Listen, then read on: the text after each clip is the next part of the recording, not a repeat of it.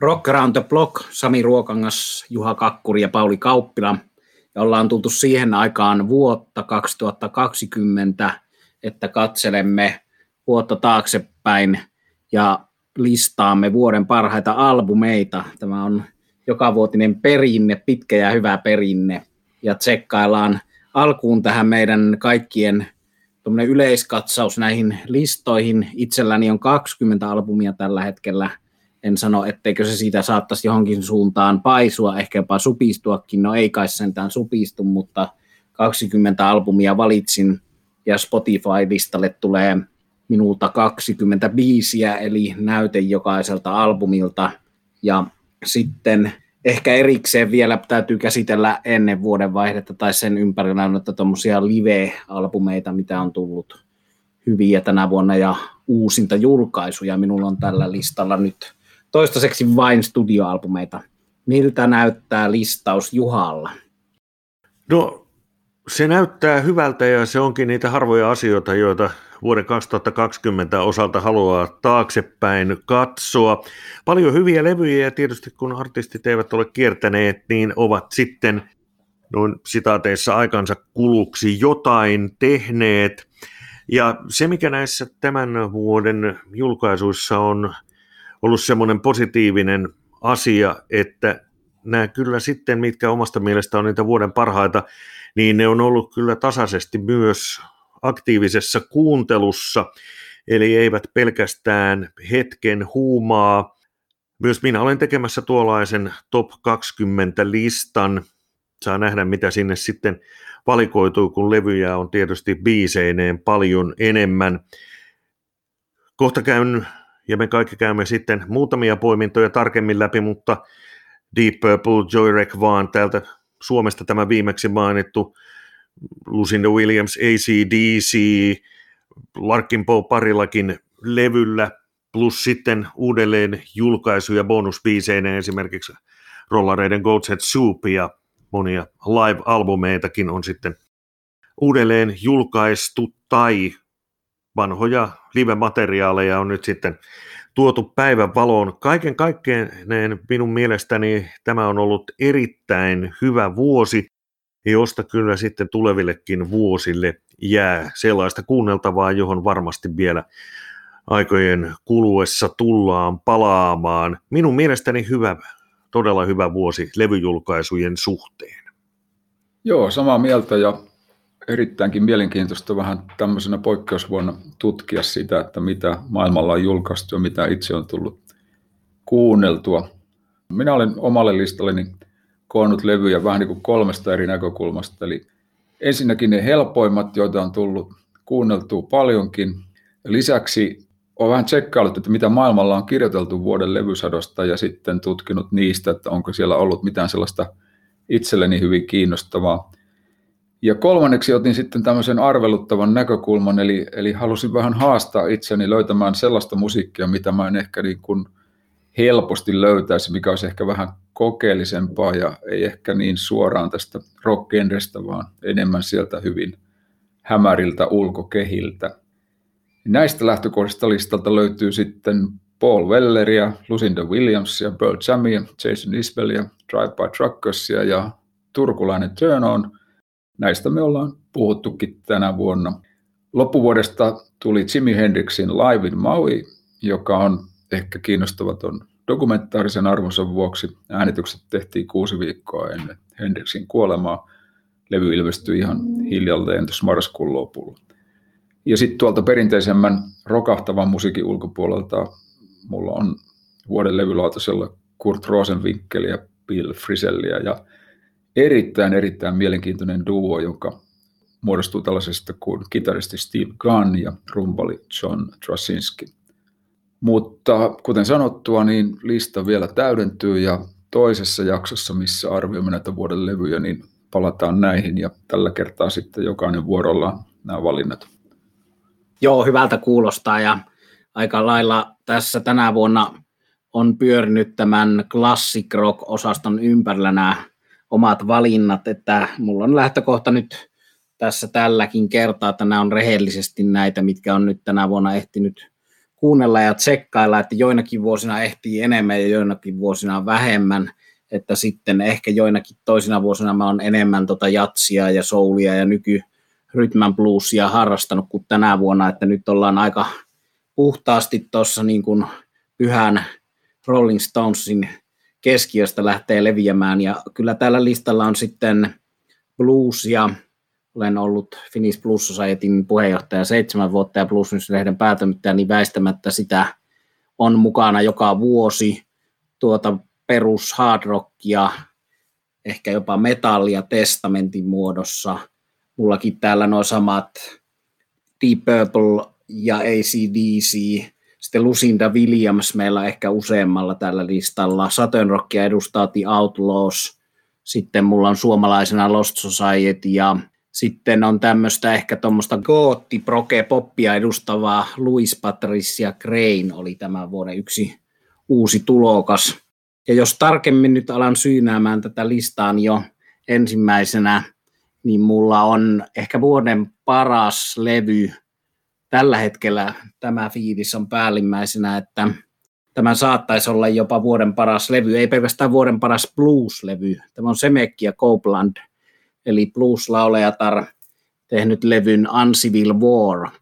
Ja Semekki ja Copelandhan on tämmöinen entinen lapsitähti ja bluesin ihmelapsi, eli Johnny Copelandin tytär, joka tasan 20 vuotta sitten esiintyi Suomessa puistobluesissa 2000 vuonna, ja se oli hieno vuosi, siellä esiintyi muun muassa Robert Plant ja B.B. King ja Erik Sardinas ja Semekki ja Copeland, upea vuosi, ja nyt on Semekki ja Copeland kasvanut tuosta bluesin teinistaran asemasta tämmöiseksi bluesin uudistajaksi, eli siinä missä Gary Clark Jr. teki viime vuonna tuon This is my country-levyn, joka blues genreä uudisti rohkeasti ja oli hyvin kantaa ottava, niin myös tämä Semekki ja Copelandin Uncivil War on hyvin kantaa ottava. Se kertoo rasismista ja se kertoo mustien amerikkalaisten historiasta ja se kertoo feminismistä – ja siinä on tuommoinen upea avauskappale, minkä olen ottanut tuohon soittolistalle, kuin Clotildas on Fire. Ja tuo Clotilda on aika kammottava tarina. Se on viimeinen tiettävästi todistettu orjalaiva. Eli sen jälkeen, kun orjuus oli ollut 50 vuotta jo kiellettynä, niin silti Afrikasta kaapattiin ihmisiä ja heitä tuotiin laivalla Yhdysvaltoihin orjaksi. Ja sitten tämä yhden laivan tarina, joka vasta viime vuonna löytyi se hylky ja alkoi selviämään tämä kammottava tarina, miten niitä oli sitten suoalueella näitä ihmisiä piiloteltu ja myyty orjaksi, vaikka orjuus oli kymmeniä vuosia ollut kielletty, mutta tästä historiallisesta tarinasta on tehty erittäin tehokas blues-biisi tälle levylle ja upea, upea levy, ja täältä löytyy nyt sitten tämän lähetyksen ensimmäinen Rolling Stones-yhteys, eli täällä, täällä on Jacker Richards klassikosta Under My Thumb, niin upea tuommoinen tulkintaversio, sovitus, joka sanotusta vähän muuttelee sillä tavalla, että alun perin jopa sovinistisesta sanotuksesta tulee feministinen, ja se on hieno, hieno versio se Mekkia Copelandilta. Eli upea pluslaulejatar, joka rohkeasti uudistaa bluesia ja on tosiaan vähintäänkin yhtä merkittävä tekijä nykyään kuin hänen isänsä Johnny Copeland oli aikoinaan. Eli tämmöinen Uncivil War laulajattarilta nimeltä Semekki ja Copeland, ja kun mä satun tietämään, että ainakin Paulilla on tuo Jason Ispelin levy tuolla vuoden listalla, niin tämä Jason Ispel soittaa kitaraa tällä Semekki ja levyllä. Eli tässä on näitä ristikkäisyyksiä ja yh- yhteyksiä levyjen välillä. Ja Ispel, Ispel tuntuu olevan, ja monet muutkin näistä muusikoista, tuolla alueella hyvin verkottunut, mutta mä haluan mainita sen tärkeän se seikon, että lähetystä oli kulunut 5 minuuttia 27 sekuntia, kun Rolling Stones ensimmäisen kerran mainittiin. Ja se on hyvä niin, että pysytään siinä tärkeässä keskiössä, mutta aloitin levyllä, joka saattaa olla tosiaan minulle vuoden paras ei pelkästään blues-levy, vaan vuoden paras levy, mutta hankalahan näitä nyt on tietysti se ja Copelandia laittaa jonkun Ravenin tai Deep Purplein rinnalle, mutta laitanpa nyt kuitenkin ja semmoisella avaasin. Millä avaa tämän Juha? En tiedä, käykö, kello vielä, mutta Rolling Stonesilla jatketaan joskus yksi single vastaa useampaakin albumia, ainakin sanotaan siinä määrässä, että mitä biisejä tulee yhteensä kuunneltua. Eli Rollareilta ilmestyi tuossa niin sanotusti koronan alkuvaiheessa, lockdownin alkaessa, Living in a Ghost Town single. Se tuli monille puskista. Rollarithan ovat viime vuosina jonkin verran biisejä tehneet, mutta niitä ei vielä ole julkaistu. Jonain päivänä ehkä vuonna 2022, kun bändi täyttää 60 vuotta, ja sinne on muuten juhlallisuuksiakin suunnitteilla, niin ehkä silloin se uusi albumi tulee, ja sitä tietysti innolla tässä odotellaan. Hyvä biisi tuo Living in a Ghost Town, joka, vaikka se tietysti sopii kuin voi silmä puuroon tähän korona-aikaan, niin itse asiassa kappale on jo, tai sanotaan, että siitä ensimmäiset äänitykset oli tehty jo aikaisemmin, ja sanotuskin oli tuollainen yksinäisyyteen viittaava, ja sitä oli sitten hieman hiottu, ja vielä kukin omissa kotistudioissaan rollareista oli sitten viimeistellyt. Tänä vuonna rollareiden piti kiertää, mutta eiköhän nyt sitten viimeistään 2022, eli silloin sitten Stonesia kuuntelemaan. Tiettyjä yhtäläisyyksiä tällä kappaleella, tällä Living in a Ghost Townilla ja Miss Youlla on, ja siitähän tulee tietysti mieleeni se, mitä Keith Richards aikanaan sanoi, kun häneltä kysyttiin, että tuleeko koskaan sellaista fiilistä, että olisi tehnyt saman biisin kahteen kertaan, niin Richards oli vastannut, että niin tai kolmeen kertaan. Living in a Ghost Town siis ensimmäinen valinta meikäläisen top-listalta. Se onkin hyvä biisi, ei ollenkaan huono valinta. No, minä aloitan tämän vuodotukseni bändistä nimeltä Tribe by Truckers ja The Unraveling-albumista. Olen Tribe by Truckersista täällä Sami kanssa ainakin joskus kiihkoilleet aiemminkin, ja tämä bändin albumi The Unraveling ilmestyi alkuvuodesta, ja yllättäen syyskuussa ilmestyi myös toinen albumi nimeltään The New OK. Kahden albumin julkaisua selittänee aika pitkälle korona ja pakollinen bändin keikkapaasto, mutta myös turhautuminen tuohon USA-poliittiseen ilmapiiriin ja ehkä nimenomaan sen jälkimmäisen levyn osalta. Bändin toinen lauluntekijäjäsen Mike Coolihan on kotoisin Portlandista, Oregonista ja kuten hyvin tiedämme, niin siellä oli aika kuuma ja ikävä kesä noiden mielenosoitusten ja poliittisen jännityksen keskellä. Näistä kahdesta albumista tosiaan tämä Unraveling on ehkä enemmän semmoinen pidemmän työstön tulos ja, ja kylläkin samalla tavalla poliittisen tilanteen varjostama. On oma suosikki tällä levyllä ja nostan sen tuonne listoille tämmöinen kuin 21st Century USA, joka niin hienosti kuin nyt ehkä rock-lyriikassa tai rock biisissä voi kertoa USAn muuttumisesta kuluttamisen kulttuurista ja on siinä vielä mukana huomiota tästä ainakin näin suomalaisesta näkökulmasta voisi sanoa helppoheikkisestä uskonnollisuudesta. Ja mainitsin tässä pari muutakin biisiä. Tuota uskonnollisen kritiikkiä löytyy myös levyn päättämästä Waiting Resurrection-kappaleesta, jossa hauskasti, no lainausmerkeissä hauskasti todetaan, että samaan aikaan kun hankitaan aseita ja ammuksia ja lapsia suljetaan häkkeihin, niin ei sovi rukoilua unohtaa. Ja kolmas valinta tuosta The Unravelingilta on hienosti rokkaava Slow Ride Argument, joka itse asiassa onnistuu kuulostamaan aika lailla Neil Youngilta, mikä ei kyllä mielestäni ole mitenkään huono asia. Kaiken kaikkiaan The Unraveling on hieno kitararock-albumi, joka näyttää tämän pitkän linjan bändin olevan hyvissä voimissa. Hyviä biisejä ja sanotuksia tärkeistä asioista, ja vaikka tämä nyt on ehkä aika USA-lainen maailmankuva, ja alavireinen sellainen, niin kyllä monet näistä asioista sopii meillekin. Kiitoksia. Ensimmäinen kierros on saatu pyöräytettyä. Ensimmäiset näytteet näistä vuoden parhaista levyistä ja sitten otetaan meikäläisen toinen vuoden parhaiten listalta ja se tulee Ruotsista ja se on bändi nimeltä Thunder Mother ja se on heidän neljäs albuminsa Heat Wave, joka ilmestyi tuossa kesän korvalla. Ja Ruotsista on ennenkin tullut hyviä tämmöisiä, sanotaanko itseeni verrattuna nuorten ihmisten perustamia bändejä, jotka soittaa vanhojen ihmisten musiikkia, eli tätä classic rockia.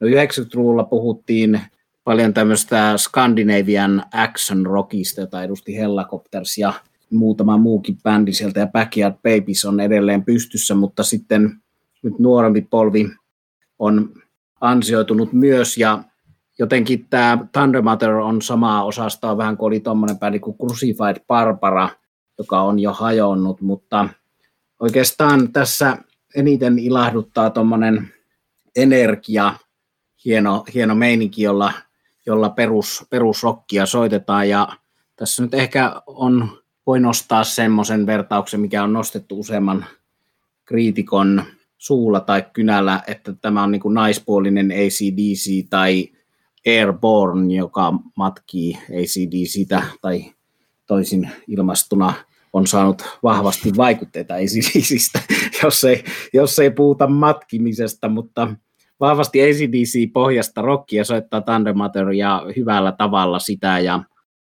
tässä on huumoria myöskään unohtamatta. Täytyy sanoa, että kun mä sain tämän levyn arviokappaleen itselleni postista, niin mukana oli tämmöinen Haripon nallekarkkipussi, ja sitä jossakin sosiaalisessa mediassa ihmettelin, että miksi, miten tämä nallekarkkipussi liittyy tähän levyyn, mutta toimittajia on lahjottu läpi maailman historian, ja se, ei, se, se Haripon nallekarkkipussi ei aiheuttanut sitä, että tämä levy on vuoden parhaiten listalla, vaan se on siellä ihan musiikillista ansioista, mutta ehkä Runaways tietysti toi yksi rock-historian ensimmäisiä ja kuuluisimpia tämmöisiä all-female-bändejä, niin tulee myöskin hyvällä tavalla mieleen Girl School, ehkä joku Nashville Pussy, että on pientä punkkitraiviakin tässä, mutta hyvällä tavalla monesta suunnasta klassisia elementtejä ammentavaa perusrokkia, jota sitten suurella ilolla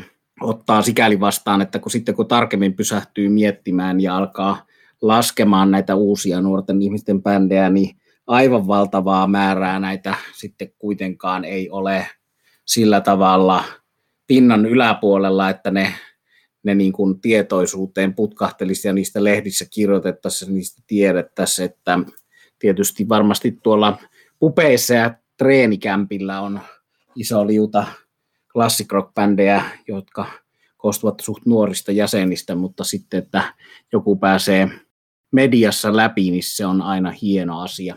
Eli Ruotsista Thunder Matter ja Heat Wave, Helle Aalto, yksi tämän vuoden hyviä levyjä, yksi vuoden parhaita omassa genressään. Ja sitten otetaan Juhaan kakkoslevy.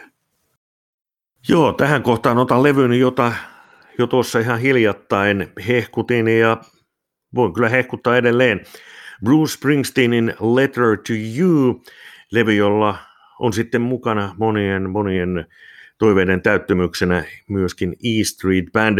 Springsteenin viime aikojen projektejahan ovat olleet elämänkertakirja, Broadway-esitykset, Western Stars-albumi ja elokuva ja vielä sitten elokuvan soundtrack, kaikki erinomaisia, hienoja juttuja, mutta kyllä tässä sitten pikkuhiljaa sielu on ruvennut kaipaamaan sitä Bruce Springsteenin ja E Street Bandin stadion rockia ja nyt sitä sitten on tarjolla tämän Letter to You-albumin myötä. Toki nyt vielä sitten kun sitä pääsisi stadioneille kuulemaan, toivoa sikäli on, että Springsteen on sanonut, että heti kun vaan on mahdollista, niin lähdetään kiertueelle. Ja tältä levyltä, joka siis minun mielestäni edelleen toimii erittäin hyvin ja on muuten monien, kun olen vähän Springsteen-dikkareiden kanssa keskustellut, niin monien mielestä paras levy sitten legendaarisen Rising-albumin. Biisejä, joita nostan tässä kohtaa esiin, ovat Burning Train, Janie Needs a Shooter ja Rainmaker. Aina välillä nämä suosikit tältä levyltä hieman vaihtelevat, mutta tasaisen hyvä levy ja yksi ehdottomasti vuoden parhaita Bruce Springsteen ja Letter to You. Mainio valinta sikäli, että mullakin oli tässä ja toisesta tietämättömäni, niin mulla on sitten brittimusiikin tämmöinen vanhempi valtiomies. Eli Paul Weller tässä listallani, ja hän on ehkä piirun verran nuorempi kuin Bruce, mutta aika lailla samoista juurista siellä ponnistetaan. Paul Weller on ehkä mun yksi henkilökohtaisia suurimpia suosikkeja tuolta kaukaisen saarivaltio vähän tunnetusta musiikkimaailmasta, tai Wellerhän itse asiassa ei ole kovin tunnettu laajemmin ottaen, eikä koskaan rajusti lyönyt läpi esimerkiksi US of Aissa. Mutta yhdistyneessä kuningaskunnassa hyvin pidetty ja tunnettu henkilö ja hahmo. Weller on ehkä vähän sellainen, että hänestä joko pitää tai sitten ei lainkaan, mutta kylmäksi ei tunnu jättävän. Kesällä tuli tällainen levy kuin On Sunset, ja siinä tosiaan kuuluu hyvin läpi Wellerin omat vaikutteet, jotka on siis vahvasti amerikkalaisen viihde- ja soul-musiikin soundeja. Ja ne kuuluvat näissä sovituksissa. Esimerkiksi tuosta nimikappale on Sunset ja sitten sellainen biisi kuin Baptiste, jossa groove kyllä vie mainiosti mukanaan tuonne 60-luvun lopulle, 70-luvun alkuun. Nämä ei ole siis suoraan, vaan nimenomaan muistuttaa ja omalla tavallaan tekee, mutta se vaikutteen kuulee sieltä hienosti. Ja sitten taas on erilaisia maisemia. Tässä on vahvasti orkestroitu More-kappale, joka on mun mielestä ihan suorastaan hypnoottinen. Loppu on kohti puhaltimien ja soolokitaran kerran.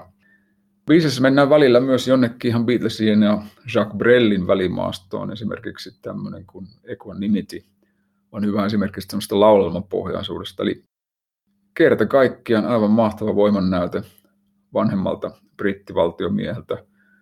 Ja Weller on loistava lauluntekijä ja hänellä on tietysti sellainen ominaisuus, että tunnettuna oman studion omistavana ja, ja hienosti pärjäinen muusikkona saa mukaansa myös sitten ne soittajat, jotka haluaa, ja niitä onkin melkoinen määrä vierailijoita tai sessioissa tällä levyllä. Lisäksi Weller soittaa itse yli 15 instrumenttia näistä levytyksistä, mikäli mä nyt oikein laskin. Siis kerta kaikkiaan äärimmäisen vahva kuuntelusuositus ja tulee mulla pyörimään kyllä pitkään levylautasella. Joo, mahtava levy tuo Paul Weller. Se on siinä ja siinä, että onko se päätyykö se minunkin listalle, niin se ei tällä hetkellä sillä ole, mutta jos totta puhutaan, niin mä oon unohtanut. Se on, se on mulla yhdessä aikaisemmassa versiossa, mikä on Birdinä vasta tuolla semmoinen suunnitelma jossain vaiheessa. Se on, se on hyvä levy ja siitä tulee mieleen, että kumpa näkisi Paul Wellerinkin vielä liveenä joku päivä. Semmoinen haave elää. No mulla sitten tämän lähetyksen viimeinen, eli kolmas levy, on bluesia ja se on hyvin perinteistä Chicago bluesia, jos tuo Semekki ja Copeland oli tuollaista nuorempaa naisnäkökulmaa tuohon asiaan, niin tässä mennään perusasioihin. Eli tämä on John Primerin ja Bob Corritonin albumi The Gypsy Woman Told Me, ja toi Gypsy Woman viittaa Muddy Watersiin, joka oli John Primerin pomo ja työnantaja, eli Primer on Madin entinen kitaristi ja sellainen kitaristi, jonka minäkin olen, vaikka Madia en ehtinyt näkemään livenä, niin olen nähnyt jo melkein 30 vuotta sitten 90-luvun alussa eka kerran John Primerin Jyväskylän Ilokivessä. Silloin hän soitti Magic Dream and the Teardrops missä bändissä ja on käynyt sitten useita kertoja Suomessa sen jälkeen. Primer on tehnyt sitten myös solouraa ja nyt lyönyt hynttyyt yhteen tämmöisen harpisti Pop Corritonin kanssa, joka on hänkin tehnyt pitkä uraa noilla herralla 11 vuotta ikäeroa. John Primer on syntynyt 40-luvulla ja Corriton 50-luvulla, että sen ikäisiä nuorukaisia, mutta monesti nämä yhteistyöt toimii hyvin ja antaa kumpikin vähän toisilleen potkua siinä ja on niin kuin enemmän kuin osiensa summa. Ja tässäkin tapauksessa, että Tämä albumi sisältää hyvällä tavalla cover sopivassa suhteessa ja kuitenkin sitten omiakin sävellyksiä ton John Primerin lähinnä tekemiä. No täällä on Billy Flynn on kitarassa, joka on monesti nähty Suomessa Pop Wells, Ben Levin ja Andersen koskettimissa, Mike Hightower ja Troy Sandow bassossa ja sitten Brian Fahey on rummus, joka sekin on monelle tuttu mies monesta yhteydestä. Ja Madia on tosiaan tuo nimikappale, tribuutti Muddy Watersille. Sitten täällä on J.J. Keilin aika The Same Old Bluesista hieno versio. Sonny Boy Williamson kakkosen My Imagination, Jimmy Reedia ja sitten tosiaan noita omia biisejä, mutta siis hyviä huuliharpisteja ei maailmasta enää liikaa löydy. Ja Bob Corriton on yksi näitä hienosti tota Blues Harpun Chicago Bluesin perinteitä ylläpitävä mies ja yhden tuommoisen autenttisimman elossa olevan kitaristilaulajan eli John Primerin kanssa yhdistänyt voimansa ja tuloksena on tämmöinen todella energinen ja monella tavalla liikuttava ja pysäyttävän hyvä perus blues-levy, että samaan aikaan perinteistä, mutta samalla hyvinkin tuoreen ja innostavan ja energisen kuulosta musiikkia, niin kuin Chicago Blues parhaimmillaan on edelleen, eli löytyy siitä heti ne perustelut, kun sitä kuuntelee, että miksi tämä on ollut Led Zeppelineille ja Stonesille niin, niin merkittävää musiikkia aikanaan. Eli suosittelen lämpimästi, jos joku vielä haluaa kuulla uutta 2020-luvulla tehtyä perinteistä bluesia, John Primer ja Bob Corriton ja The Gypsy Woman Told Me. Ja minun kolmannessa valinnassa siinäkin on bluesbiisejä, jotka ovat mielestäni levyn parasta antia. Pohjustuksena tähän levyvalintaan voin todeta sen, että kaikki muusikot eivät kurjuutta nälkää näe näinä koronan aikoina. Toki Bob Dylankin on joutunut vähän myymään omaisuuttaan, mutta korvaus on ollut ihan kohtuullinen. Mies möi Universalille kataloginsa 600 biisiä ja vähän päälle 300 miljoonaa dollaria. Se on pojat 500 tonnia per, per styke, kun näistä on tullut. No, ehkäpä jos minä tekisin 600 biisiä, niin niistä joutuisi maksamaan jotain sakkoa, mutta Bob Dylan tosiaan on myynyt nyt sitten tätä tuotantoaan ja sieltä sitten sitä tuoreinta olen poiminut näille vuoden parhaat listalle. Eli aivan loistava albumi Rough and Rowdy Ways, levy, jolla on ensimmäisen kerran Dylanin originaalimateriaalia sitten vuoden 2012 Tempest-levyn. Ensimmäisenä biisinä hän tuosta julkaistiin kappale nimeltä Murder Most Foul, kertoo Kennedyn murhasta ja tämä on sitten tupla CD-versiolla, joka minulla on, niin siinä se on sitten ihan oma, oman CD-nsä saanut tuo kappale ja edelleen olen sitä mieltä, että kuinka niin huumaavan, maaginen ja otteessaan pitävä voi olla 17-minuuttinen kappale, joka on täysin lötkö ja siinä ei tapahdu yhtään mitään. toi, toi, toimii.